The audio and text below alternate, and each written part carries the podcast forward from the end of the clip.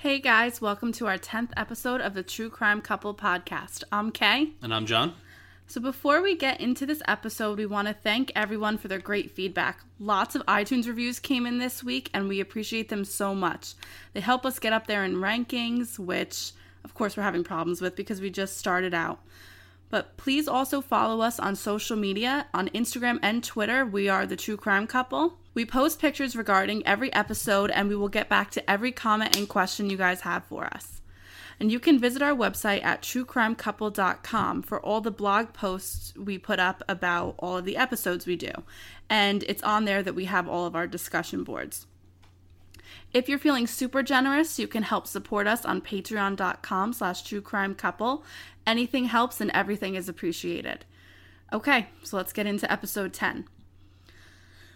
From 1972 to 1973, five boys were attacked, all between the ages of 8 and 10.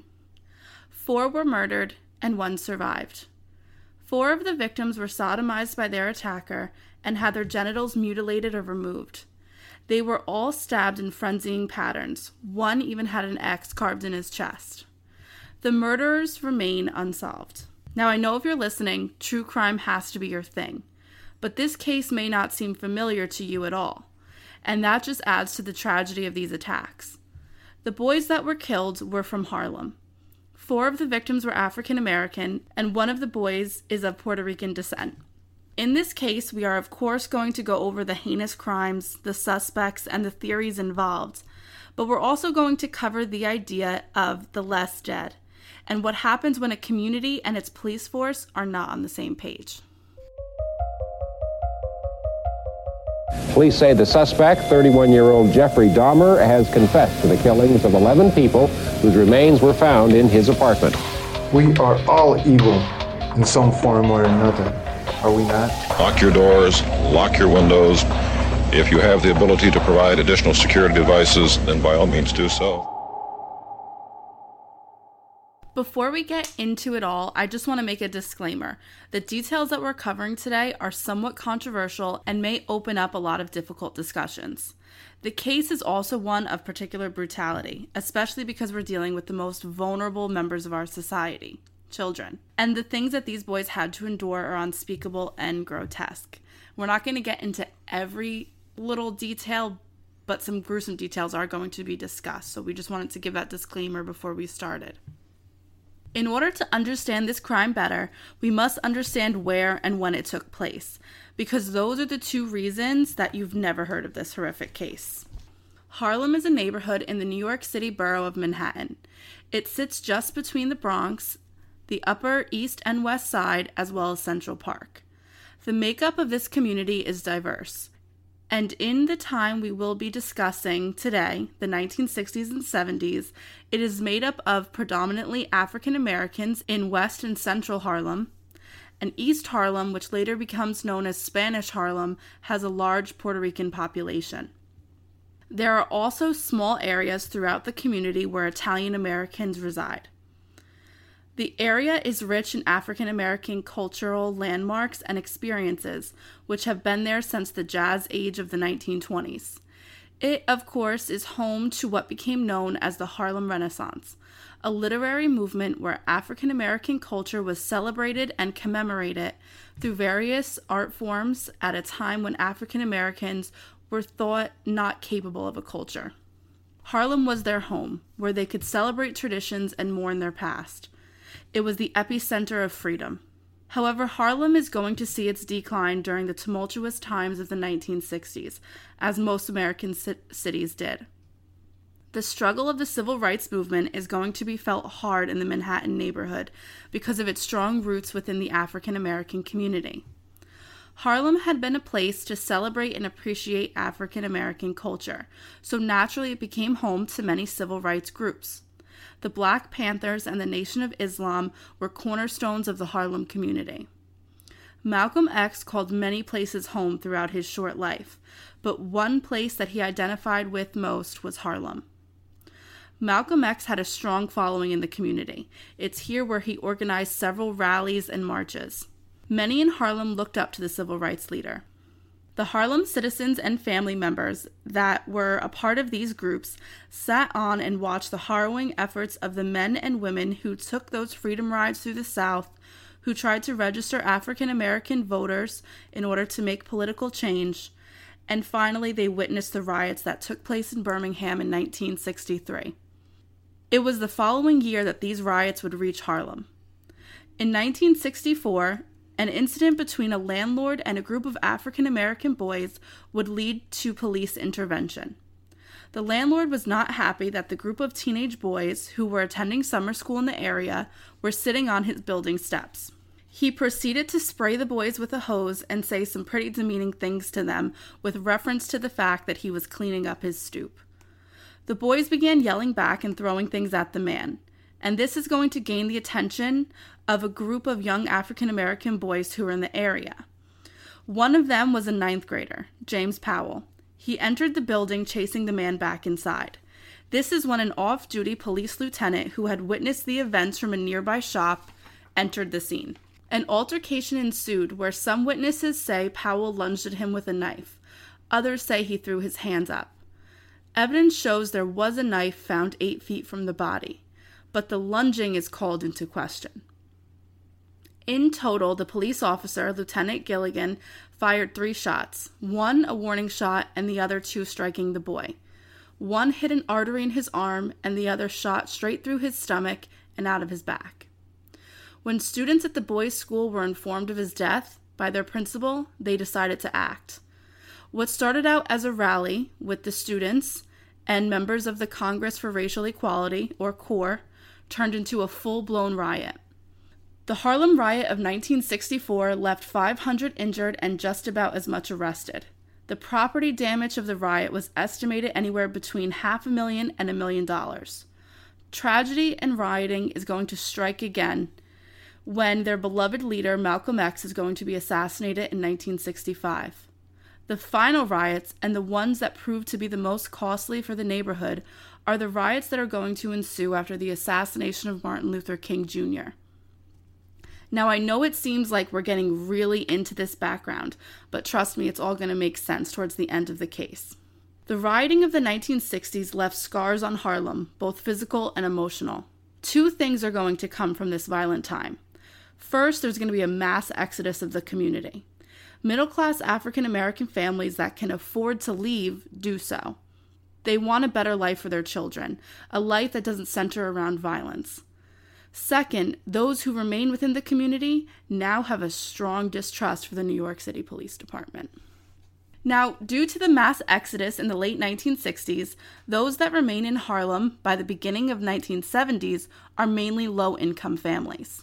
The average family income in Harlem in the 1970s is around $6400 which is far below the poverty line at the time. In comparison to other neighborhoods in New York City, Harlem's crime rates were 50% higher, the murder rate is 60 times higher, and there were 10 times more people addicted to drugs in Harlem than any other area in the city. Many buildings became abandoned and then became home to drug addicts and the homeless. Schools became decrepit and underfunded, but still the community thrived. Many photographers are going to take to the streets of Harlem in the 1970s to capture the culture and community. They captured images of children in ill fitted clothing jumping on dirty mattresses in the streets, warming their hands in trash can fires in the winter, and playing in open fire hydrants in the summer. The parks were mostly abandoned due to the equipment falling apart, so kids tended to play around those abandoned buildings. It seems as if trouble was just around the corner. The idea that the community lived outside and everyone knew each other gave parents a false sense of security. Because in reality, Harlem was one of the most dangerous places in the country, a lesson they were all going to learn in 1972. On March 4, 1972, eight year old Douglas Owens went to run errands for his family. He never returned home again. His body was found five days later on the rooftop of a building on 121st Street. This was two blocks away from his home. His autopsy reveals that he was viciously stabbed 38 times, these wounds being mostly to his neck and chest area. His genitals were sliced open. and there were clear signs that the boy had been sodomized by his attacker. Police believe that this was a personal attack because of the overkill factor, as well as the aggression shown in mutilating the boy's genitals. Because of this, they questioned all those acquainted with the boy. This, like I mentioned above, wasn't easy because of the strong distrust of the police force. However, all those questioned were cleared as suspects in the murder. The police were stumped. They had no witnesses and no physical evidence. They just kind of chalked it up to being something else that happened in Harlem at the time. A second boy is going to meet a similar fate six weeks after the attack on Douglas Owens. Victim number two, as we're going to call him, was found clinging to life in the hallway of a West Side apartment. The boy had suffered 17 stab wounds to his stomach, almost as if the attacker was attempting to gut the victim. He had been sodomized, and his genitals were mutilated, but it was a little different than victim one because his genitals were actually cut off and taken from the scene. They were nowhere to be found. The boy was rushed to the hospital and emergency surgery was performed. Now, luckily, the boy survived this attack, but I couldn't imagine living with those scars. That's terrible. I mean, not having your genitals. I mean, I mean that. First of all, being attacked, Yeah. having those scars of being attacked, and then also Having to live a life. piece of you Yeah. is missing. It's it's very hard to handle. I'm sure, especially as a child. Right, and that's definitely why they just they did not. I mean, first because he's a minor, but now he has to live some t- kind of normal life. He needs normalcy in his world. So his name has never been given, and he's never come forward, and he's never talked about the attack. So, of course, everyone respects his privacy. When the boy was conscious again, he was only able to give police a partial description of his attacker. He had medium to dark skin, he was slender, he was an adult, and he had a mole on his left cheek. He seemed to walk with a limp. The man had told the boy that his name was Michael, and that if he followed him into the apartment building, he would give the boy 50 cents, which is the equivalent to like $3 today. But to this boy from Harlem, it's a lot of money. I mean, remember, we came across something similar when we talked about the Oakland County child killer. The pedophiles from Cass Corridor would lure children from low income areas of Detroit saying, Oh, we'll give you food, like I'll pay for your lunch, I'll give you some money. Right. These kids in low uh, income areas, I'm sure they're you know, one you know anything free. I mean, is is a is a win win for him and his family. Right, of If he could bring some money back to his family, that's that's that's great. Or he could actually like go buy candy at the local store or something. or anything.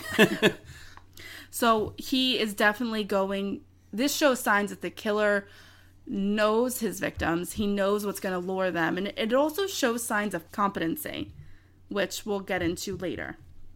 Now, to add to the bizarreness of this crime, this is so weird. The patrolling officers would later find the boy's missing penis and they would find it in a park.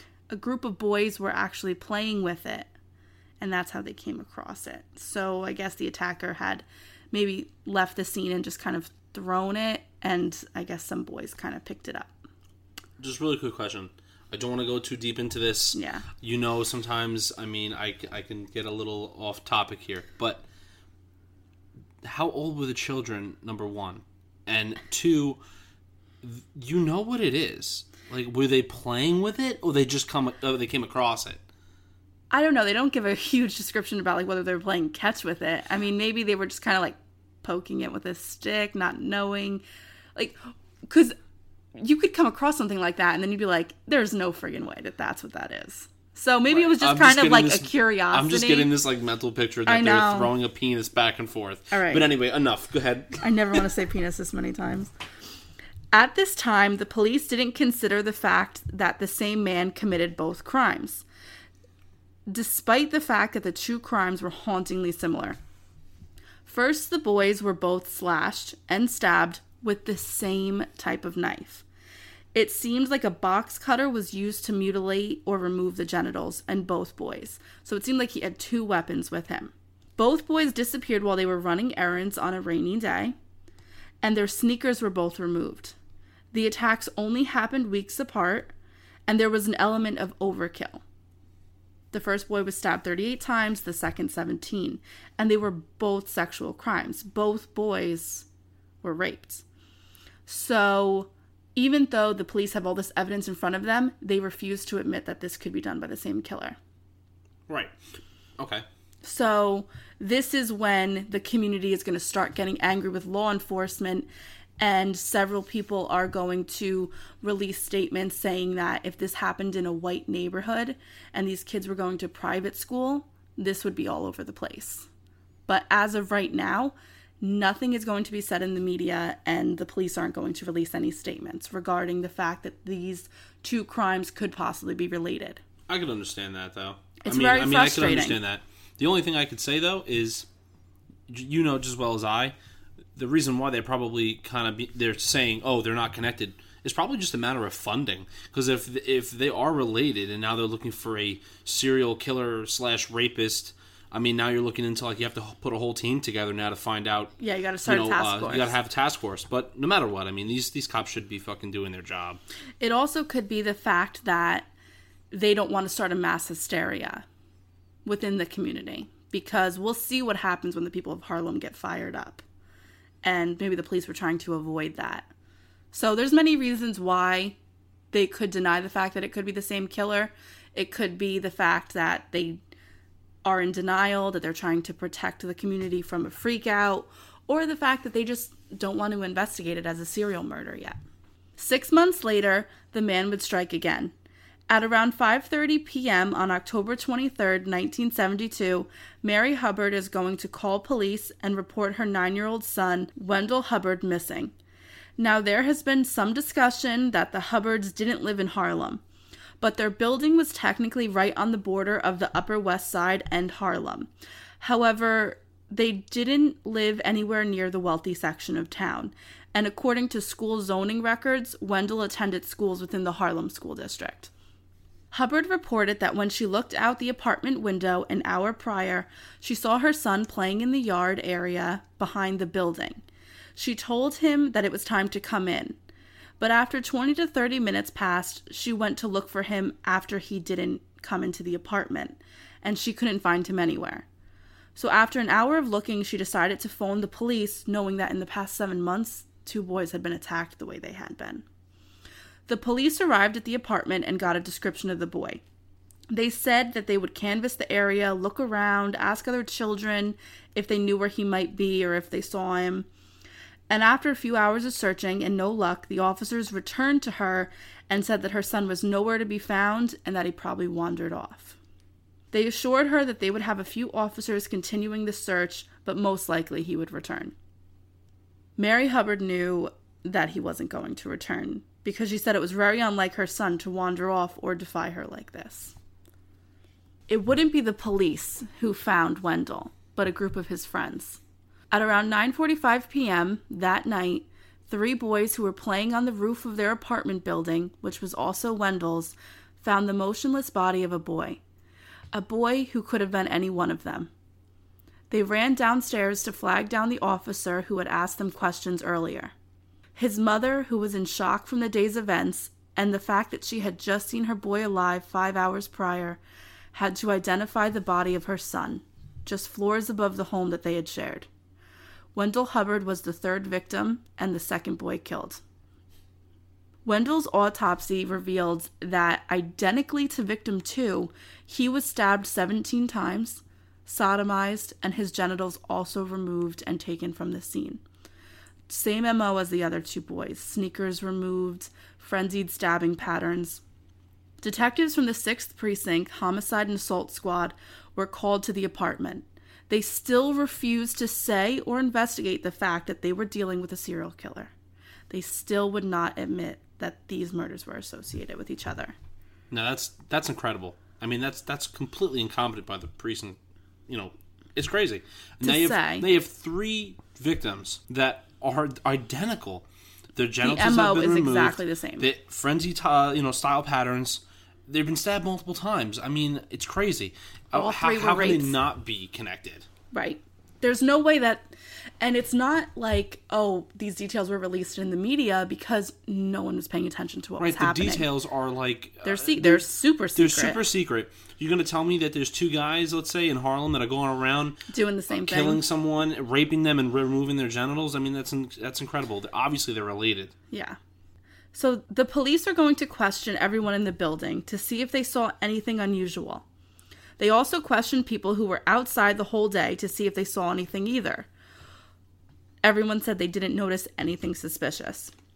The police at this point make the inference that the killer must be an African American, despite the fact that victim number two gave a description which seemed to be more of a Spanish man. So now they're claiming that this guy that that killed Wendell was an African American, and they deduce that because it is a predominantly African American community. And they said that because the witnesses didn't recognize anything weird or out of place, that it couldn't have been a white male because then they would have said that he was weird or out of place. So now they're just assuming things. Right, but given, mean, it- given the time, given the neighborhood, given the tension with you know African Americans, white people, I don't want to get into that too much. But all I want to say is just you know it's like a sore thumb sticking out. So if if a predominantly African American neighborhood sees just a white man acting you know really freaking strange, they're obviously going to remember that. Correct. They're going to see that. But I think it's we it's not right for them to then assume that the killer is African American. No, you can't. You can't. You shouldn't be assuming just say that he in, he isn't white. no, I understand that, but you get what I'm trying to say. I It know exactly totally what you're trying like to say. Thumb. Oh, 100%. Yeah. But even despite skin color, like put that all aside, he's stabbed a boy either 38 or 17 times. This guy has to have blood all over him. How is he evading all of these witnesses? It's crazy. It is crazy. So it is clear that Wendell was stopped somewhere between his backyard and his apartment door. This means the key to solving his murder was with those whom resided within the complex. However, the last thing they wanted to do was speak to police. No one was going to be candid about what they saw. They were still angry with the police with the fact that they're denying the fact that there's one man who's preying upon all of their children. Maybe someone did have useful information, but at this point they felt the police were useless.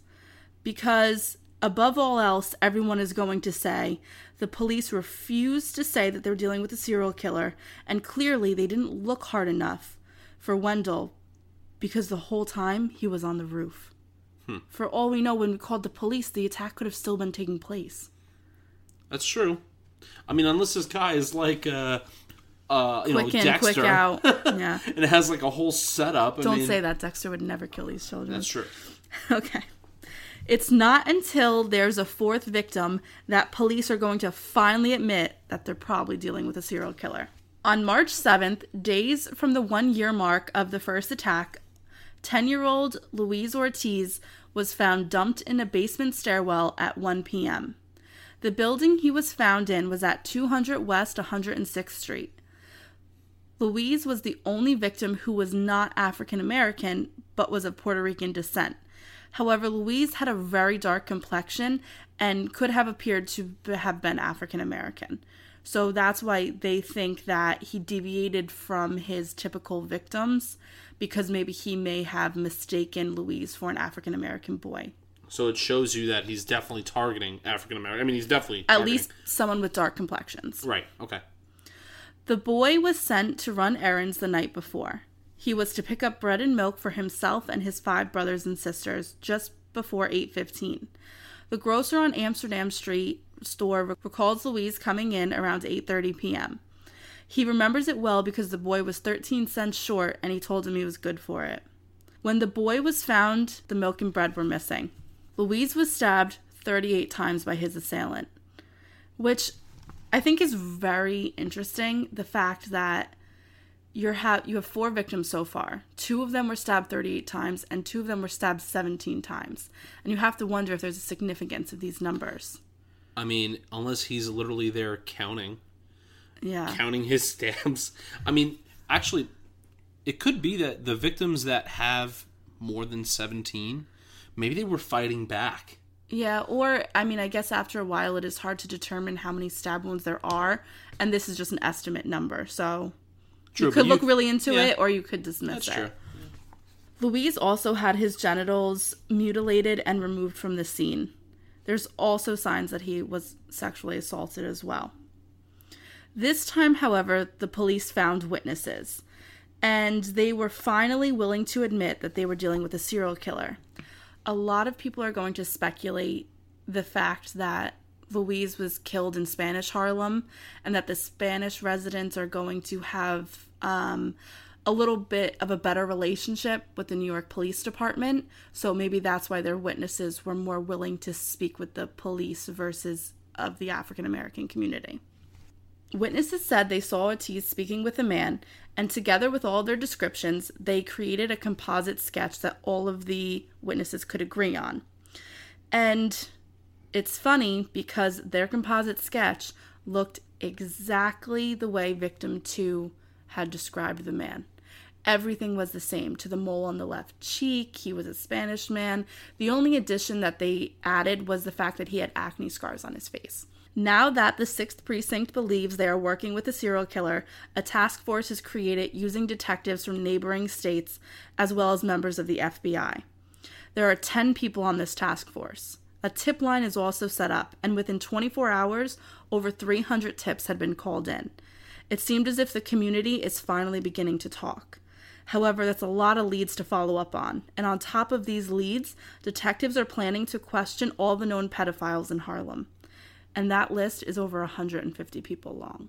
My God, It's insane. there's way too many rapists. Oh my God. Well, when you're look when I was looking into accounts of other children from the areas, like remembering this time and how scared they were, they said that throughout their childhood they were approached by many people and this seemed to have been like kind of a common thing that was happening in the area that there was a lot of pedophiles in Harlem and it was rare that a child wasn't approached by one of them at a time one time or another. I mean, just quickly here, like when I I grew up in Queens, and it's funny how when I was a child, you know, when we would go out places with my mother and my father, you know, my dad would used to say, "Okay, we're going to the city." And literally, if you were in any other borough other than Manhattan, everyone from those boroughs calls Manhattan the city.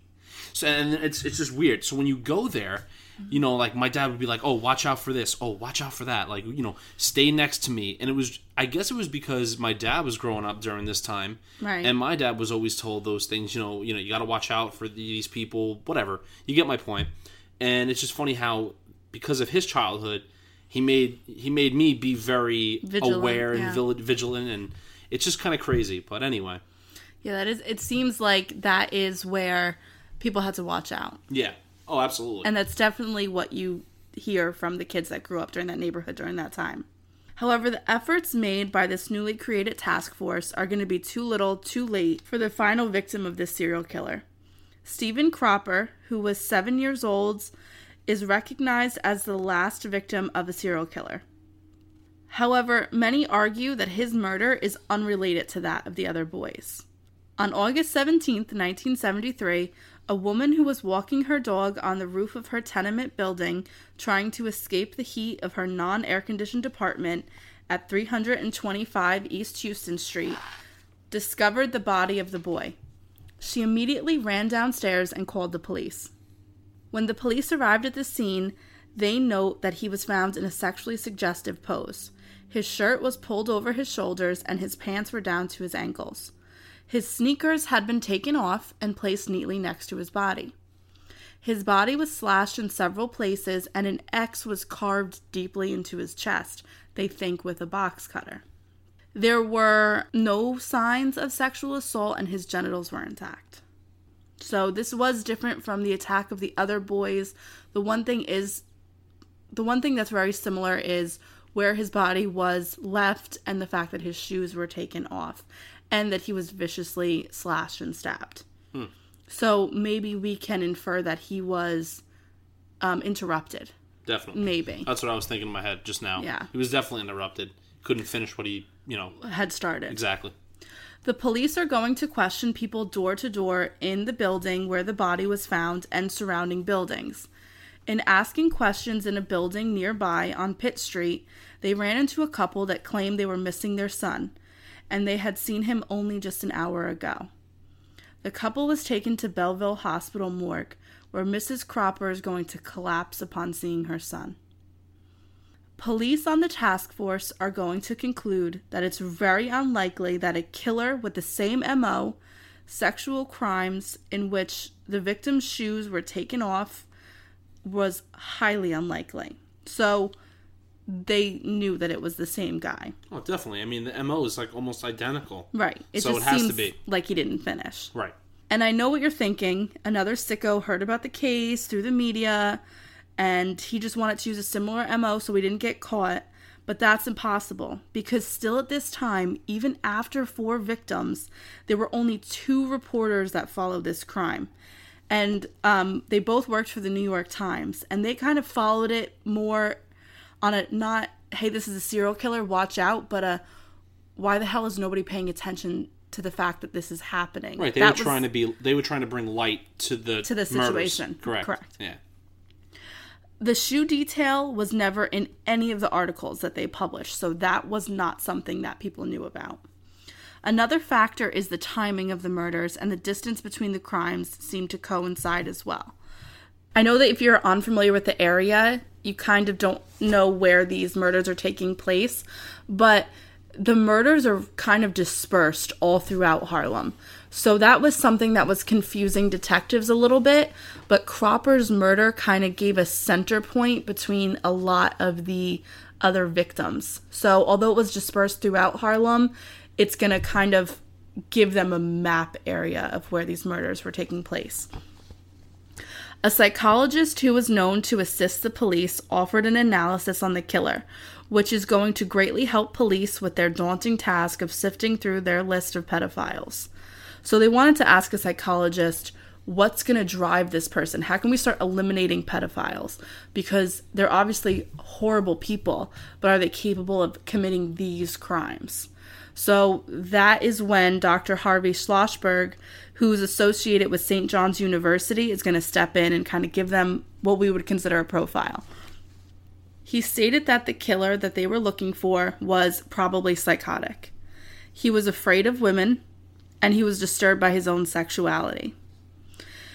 He's also going to conclude that the month of March is probably very significant for him. Maybe something happened in that month that's going to anger him in some way an anniversary, a birthday, because that's when the murders are going to start and then kind of like reappear after like a mini hiatus. And then it always seems like after March, there's like a six to seven month period and then they happen again. That's crazy. Yeah, like he's triggered by something that happened in March, It's also, clearly. it's also crazy how like these um, profilers can really kind of like pinpoint, you know, um, like and get inside those like killers' heads and stuff. It's really interesting, actually. Interesting and s- scary. It's a dangerous place to be. Oh yeah. They also are going to infer, he's also going to infer that the serial killer could be the nice guy in the neighborhood and that he is going to hold in his anger but release it in fits of rage where he's going to fly into these psychotic episodes and maybe that's when the murders are taking place. He also says something very interesting because whenever we hear that someone's been stabbed so many times that it's overkill and it must be personal and they must be really pissed off. But this psychologist is going to say, no, that infers something different about this killer. The stabbings aren't overkill, the stabbings are of a sexual nature. And each stabbing is kind of like a symbolic penal penetration. So it's like intercourse for him. And then that would explain the amount of stabbings because it's like him having sex with the victim. Wow. Yeah. um, and that would explain the amount of stab wounds, and then that would show us that it's not overkill, but it's it's another form of his sexual release. Right. The doctor also referred to other studies done on sex offenders who molest same gender victims, particularly male on male crimes.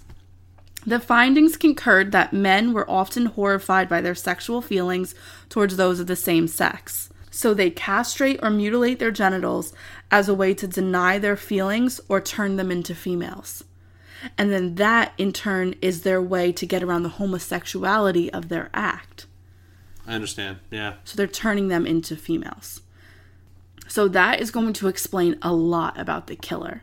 It's also going to help them get through that list of pedophiles because they now they know specifically what kind of person they're looking for.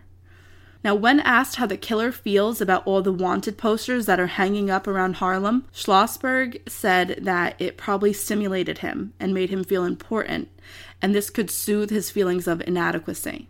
So he really was getting off on the fact that he's been eluding law enforcement. He also said it would anger the killer if law enforcement inferred that he wasn't able to hold a relationship with a woman.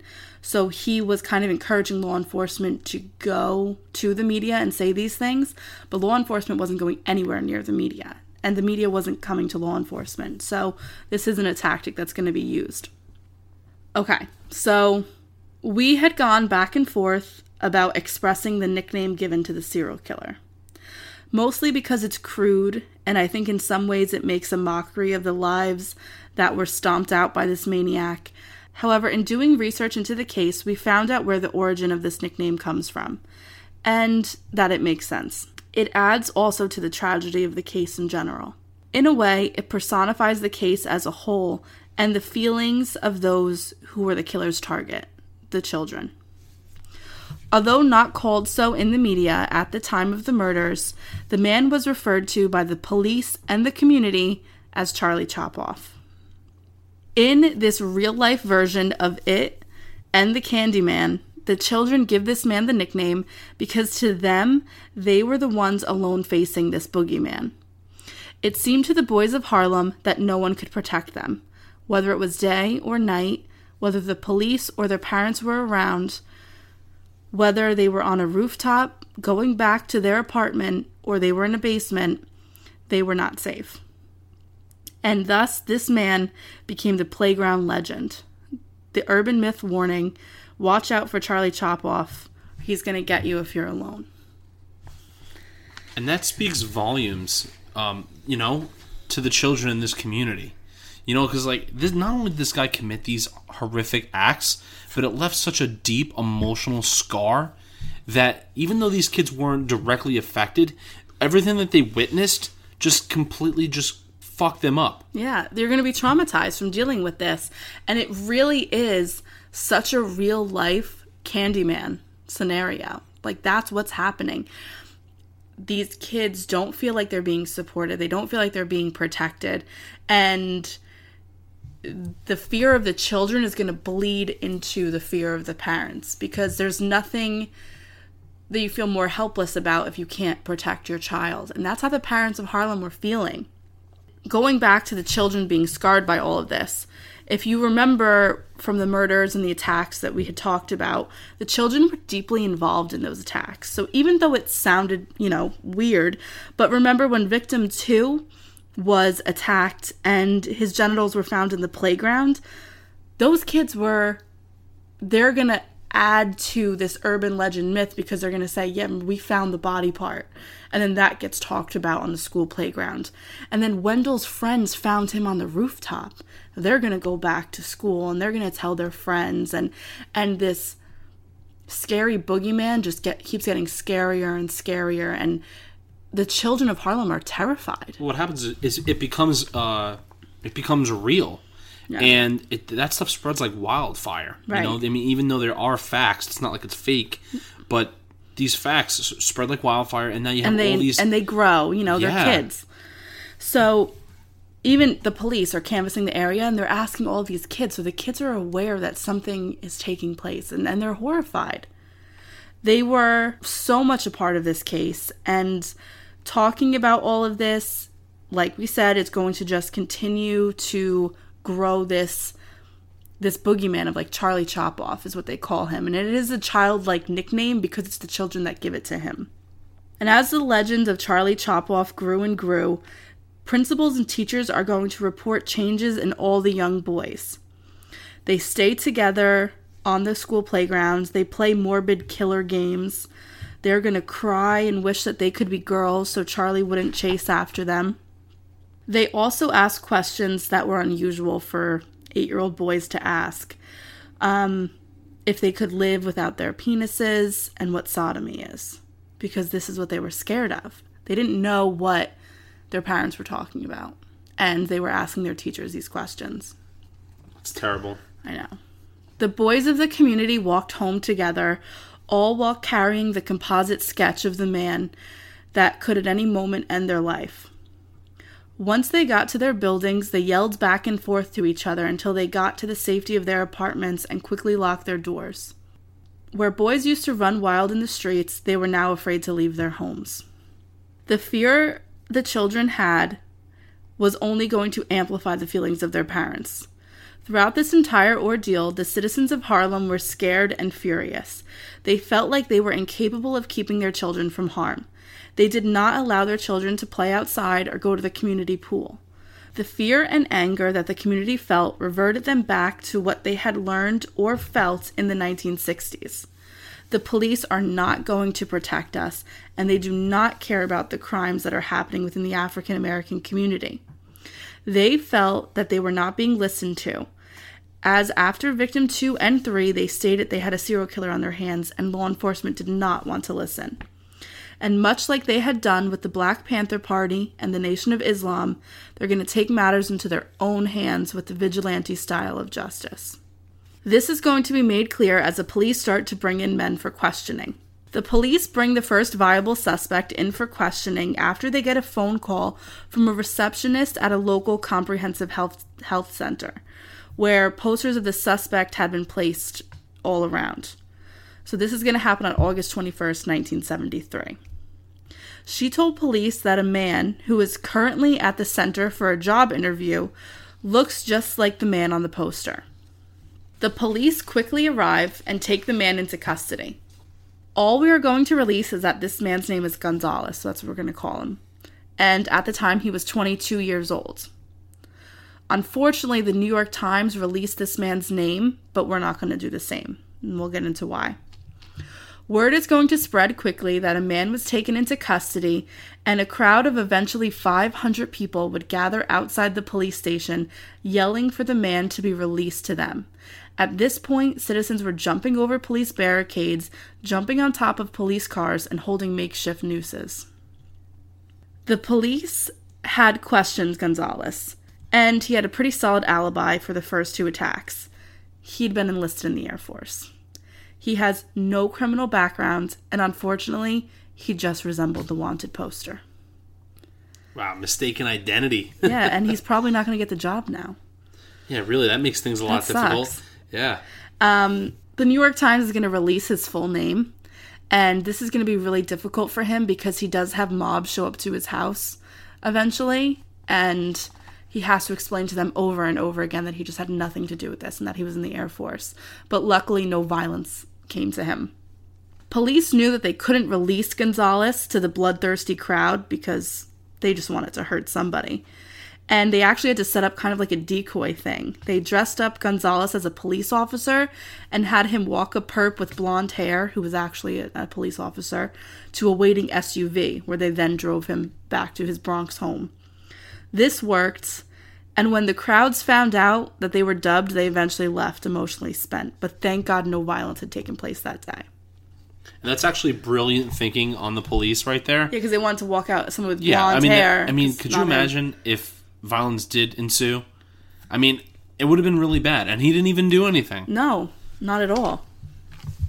This was not the first time crowds had gathered outside the police station, however. After the murder of Wendell Hubbard, the community held a protest for hours outside of the station because they felt the police were not doing enough to protect their children. And oddly enough, no media is going to cover this. They were stating that the police were in denial about the fact they had a serial killer on their hands, which in reality they were. Police responded that they were going to soon put together a task force, which of course they did after the fourth victim, though, and they would keep the community informed about all new leads in the case. Despite the tragic circumstances, the community banded together to keep their children safe and support the families of the victims. Students from PS 145 made a public service video and played it in all Harlem schools. In the video, they warned students about safety, walking home, and never talking to strangers. The community also raised $600 for the Ortiz family to have a funeral for Luis. Fortunately, the murder of the of young Luis proved to be too much for the Ortiz family, and they moved back to Puerto Rico. America just didn't turn out the way that it should have for them. Gonzalez was not the only suspect police had. On August 29, 1973, a man was indicted on charges of sexually abusing a young boy in a park near 172nd Street. The man's name was Daniel Olivo. He approached a boy playing in a park and told him that they could play ball together. Olivo took the boy to a secluded location and sexually assaulted him.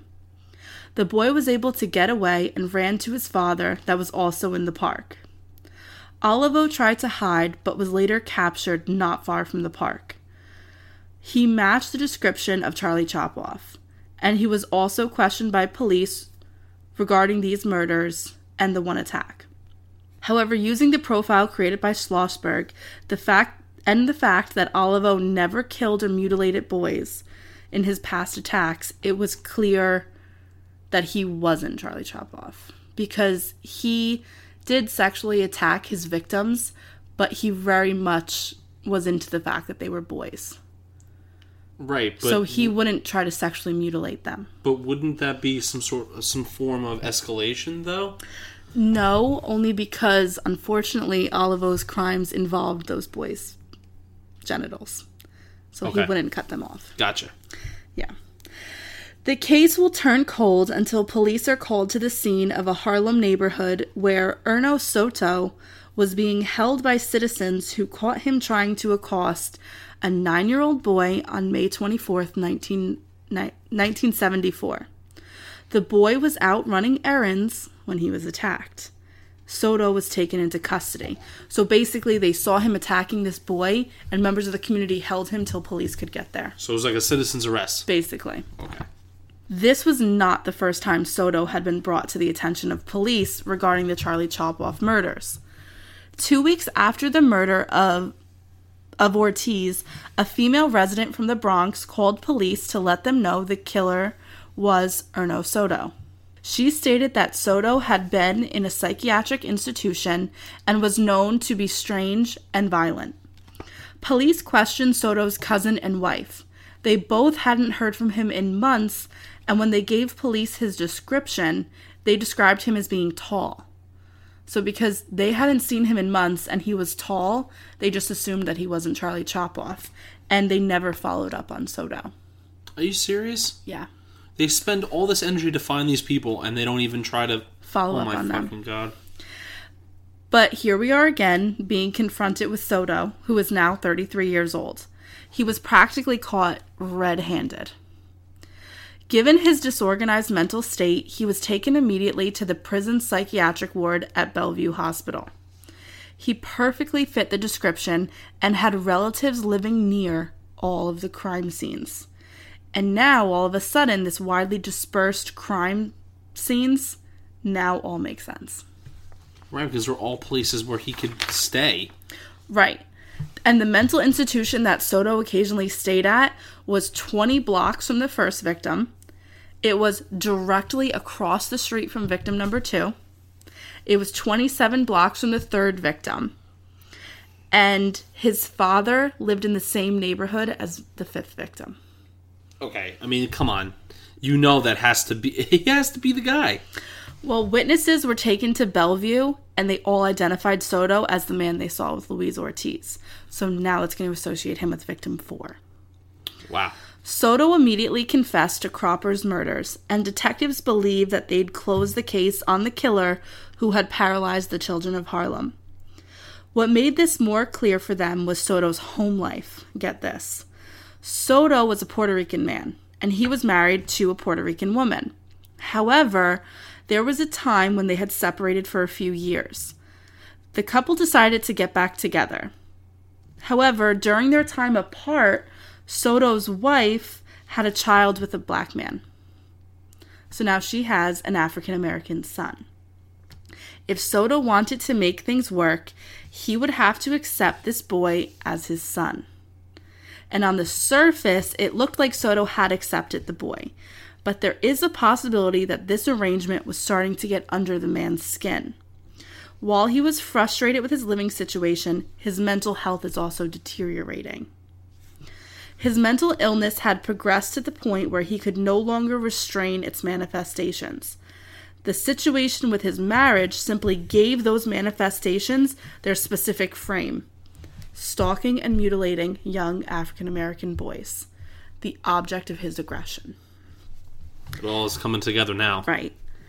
As their son grew older, his behavior got more and more erratic, hitting its peak when the boy turned eight years old in 1969. This is when he's going to spend his longest bout of time in a mental facility. And he goes in in 1969 and he's released in 1972 when the murders start. Right, so he's holding all this aggression and hatred, Towards eight year old African American boys. right, due to the fact that his wife had a child With an another man. African American mm-hmm. descent. Yes. Wow. Throughout his life, Soto had been in jail or mental facilities for 11 years. Now, during some of the murders, Soto was in Dunlap, Manhattan Psychiatric Center, especially during times of 1972 1973. However, the facility did state that Soto was able to check out whenever he wanted, and that he was prone to extreme bouts of violence. So, I know you're saying this is supposed to be unsolved, and there is a reason why these crimes are unsolved, and we're going to get to them in a second. Despite the fact that this all makes so much sense, that it's Soto, it doesn't explain the whole pedophile, homosexual aspects of the crime, right? Those are things that we're never going to know about because Soto is never going to discuss them. We also don't know where Soto is at this time. He did, however, admit to stalking African American boys and killing Cropper. But this could have been an interesting t- uh, tactic for him because Cropper's murders were so different from that of the other boys. So if he admits, admits to one that's different, then he could easily say that a serial killer was responsible for the other four. Because the other four have the same exact MO. The fifth one has a different MO. Kind of. You know what I'm saying? Right. It's a good defense strategy. Right. However, during questioning by police, Soto was going to say that God told him to turn little boys into girls, and this could be considered his confession to the other crimes. It seems like a slam dunk case against Soto, but there are some problems. First, the surviving victim did not identify Soto as the attacker. Hmm, that's unbelievable. And you could chalk that up to trauma, Yeah. but I mean, I, it affects everyone different. We don't know if he got a good view of him. We don't know how the attack took place. We don't know if that's a repressed memory that the boy just does not want to surface. It could be many things. Because if you think about it, the boy's still extremely young. This case is going to actually take, the trial is going to take place in 1975. The second problem that we're going to have is would the confession of a man with a mental illness stand in court? Soto was definitely not of sound mind when he gave the confession to the eager police force. Any type of leading questions could have led him to say these things. So maybe he was responsible for Cropper's murder. Are you trying to say it's like that making a murderer thing with the boy? But, well, kind of like maybe they were leading him. And this is a man who's mentally ill. So maybe he was just telling the police what he wanted. We also don't know how long the interrogation was for, if they were aggressive with him. I mean, this is a police force that wants these crimes solved because they have a highly aggressive community biting at their ankles. So we don't know what the conditions of the confession were. I understand what you're saying. Yeah, definitely. At Soto's murder trial before a judge on the state Supreme Court, a psychiatrist, Dr. John Baer, described him as a walking time bomb and insisted that he was in need of constant supervision. Another psychiatrist is going to deem him extremely dangerous and diagnose him with schizophrenia. And he's going to state that his attacks stemmed from religious delusions and a need for ritual. So th- these psychiatrists are kind of implying that they feel that he was responsible for all five attacks. The judge deemed Soto not guilty for reason of insanity. Are you kidding me? no. The judge was not happy with this, and he's even going to go as far to state that he believes that this not guilty by reason of insanity whole law should be changed. So the judge wasn't happy, but he couldn't deny the fact that Soto was not mentally capable of discerning right from wrong. You have got to be kidding me. Yeah. Soto was transferred to a maximum security psychiatric institution. Um, there's no records of where he's stay where he's staying now, but he's definitely still he's either institutionalized, but there's no records of his death, so we just don't know where he's institutionalized at this moment. An interesting side note here when Soto gets arrested, his brother, Pedro, is going to get into a huge argument with their father. And he actually blames his father for Erno's arrest and for the way that he is. And he stabs his father and kills him. And Pedro is actually in jail for the rest of his life for killing his father. So that makes me think that maybe there is some type of trauma, perhaps sexual, that happened early on in his life that's going to also aid in this aggression towards um, homosexuality, rape, young boys, that maybe took place with his father. All the pieces are starting to connect. I mean, that is crazy, though. Yeah. Oh my god. So technically, because Soto was found not guilty, these murders have never been solved. Many agree because there's still a lot of unanswered questions. I mean, it's easy to say, yeah, Soto did it. And t- trust me, there's overwhelming facts that make me feel like Soto did it. But there's some questions that need to be talked about first. Could a psychotic man really have committed those murders? It seems like the killer is persuasive and organized. How did he get these boys on their own? he he had to have looked decent to to get them off on their own. You know what I'm saying? Like he can't be this psychotic maniac that they're depicting him to be. There ha- there's some type of organization. Yeah, but see, but that's what. See, it's hard to understand, but you gotta gotta remember the time. You also have to remember that these kids are in, are, are, are poverty stricken. You also have to remember that maybe that's one of the reasons why he's extremely dangerous because uh, being able to lure someone to him, he can be completely calm under pressure. And that's what makes him completely dangerous. So it's like a Jekyll and Hyde. Yes, exactly. It's like he acts the part to grab that person in, and then in a blink of like an, An eye, eye, he turns He can turn psychotic, and that's what makes him another level of crazy. That's true. I mean, this these murders took place, most of them in the middle of the day, Right, which and he means had to have walked away. right, which means he's incredibly ballsy. But that in every description that I've read of Soto, he's like a maniac. Like there is no organization to him. He's crazy. But maybe he escalated to that. Right, or it's just that in that moment of, pers- like getting that person to, like you know, getting that person where they need to be, he's completely calm. Like I said, maybe it's just Yeah. like a switch thing with him, where he knows that he has to be cool and composed to get that person to come to him, and then he can do what he wants. Right. See, because I, I almost think that these murders that took place with these boys were not fits of rage. Because if you think about it, it has to be planned out. It has to be planned out because you're stabbing someone over 17 times, 17 times or over, right? Um, you're mutilating their genitals. You're taking the genitals with you. There is no way that you're not walking out with blood on you unless you have like a plan to clean yourself up, a change of clothes, somewhere to keep what you're taking from the scene. I don't think it's this frenzied act. I think it's very planned out because Harlem was an outside lived community.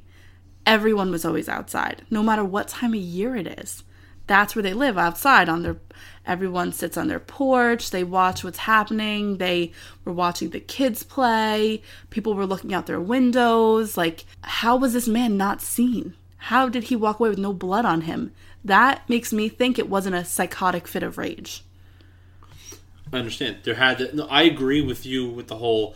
There had to be some sort of planning. There has to be. Yeah. There has to be planning involved, or he'd get caught at the first, you know, the, at the first victim. But I mean, I don't know. There's just I feel like that's what makes this guy extremely dangerous is the fact that he most likely can stay composed to lure their victim, and then as soon as he has them where they where he wants them, he's able to turn that crazy switch on. But like you said, is he really that crazy? Like, is he crazy? Right. Where he can avoid, you know, being put away. There's also another theory out there that Soto isn't responsible for these murders. It was another serial killer who was focused on preying upon the less dead. Um, members of low income or diverse communities where the media and the police are going to pay less attention. okay. So maybe this killer was focused on this area, and once, you know, he was getting some heat, he just moved on to another area, which is going to let allow him to continue to prey upon the less dead. And maybe he just changed his MO because he knows now he has to hide it more. Yeah, I, I mean, yeah, that's possible. I also, the whole um, Harlem scene really paints like this really good picture for me because if you're a serial killer during this time in Harlem, you know, I know that these streets have not been changed. And uh, there's a lot of alleyways in Manhattan. I know it's like everyone thinks, oh, Times Square, oh, Central Park, all these places, but I'm telling you, there are alleys among alleys that lead to other streets. There's lots of ways to get in and out. And I just, that really does it for me because yeah, there has to be some sort of uh, planning, but it's easy to do, easy to get away. And if he had family members in all these little sections of the area, He could just run to could their easily house. run to the alley, down another street, down another side You're street, right. and now they're home. Well, sort of home. You know, I do think it does point 100% towards Soto. I mean, it does seem like there there can't be more red arrows pointing directly at the man. right. And then you know what? Too, there was no more attacks. It's true. There was no more attacks. So it definitely, I don't know. For me, I think it does point to Soto. I think it is Soto. I think we could both agree it's Soto. I think there's just too many um, variables that they, they just work out for him. It, everything works out for this guy. I know. Maybe he just, maybe he was playing up this crazy man act to get released for reasons of insanity. I think that was the only defense he could play. Like Oh, that was his only move. I think that was his only move. And Right. look at it this way, right? We talk, we keep talking about this. We keep throwing it around, right? How crazy was how crazy was he, right? You have to understand this. If he was allowed to check himself in and out of rehab, I'm not. You know, that's No, I- weird I- to me. I completely get what you're saying. That's actually a really interesting point.